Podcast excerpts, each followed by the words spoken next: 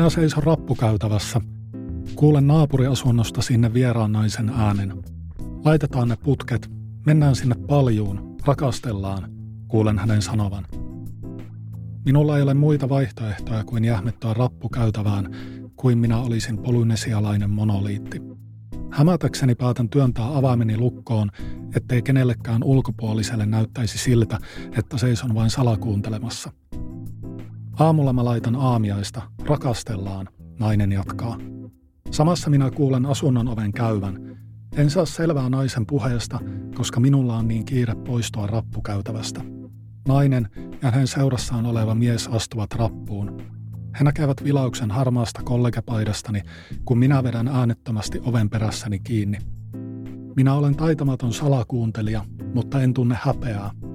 Ajattelisivat ensin, ennen kuin alkavat puhua seksistä kotinsa seinien sisäpuolella.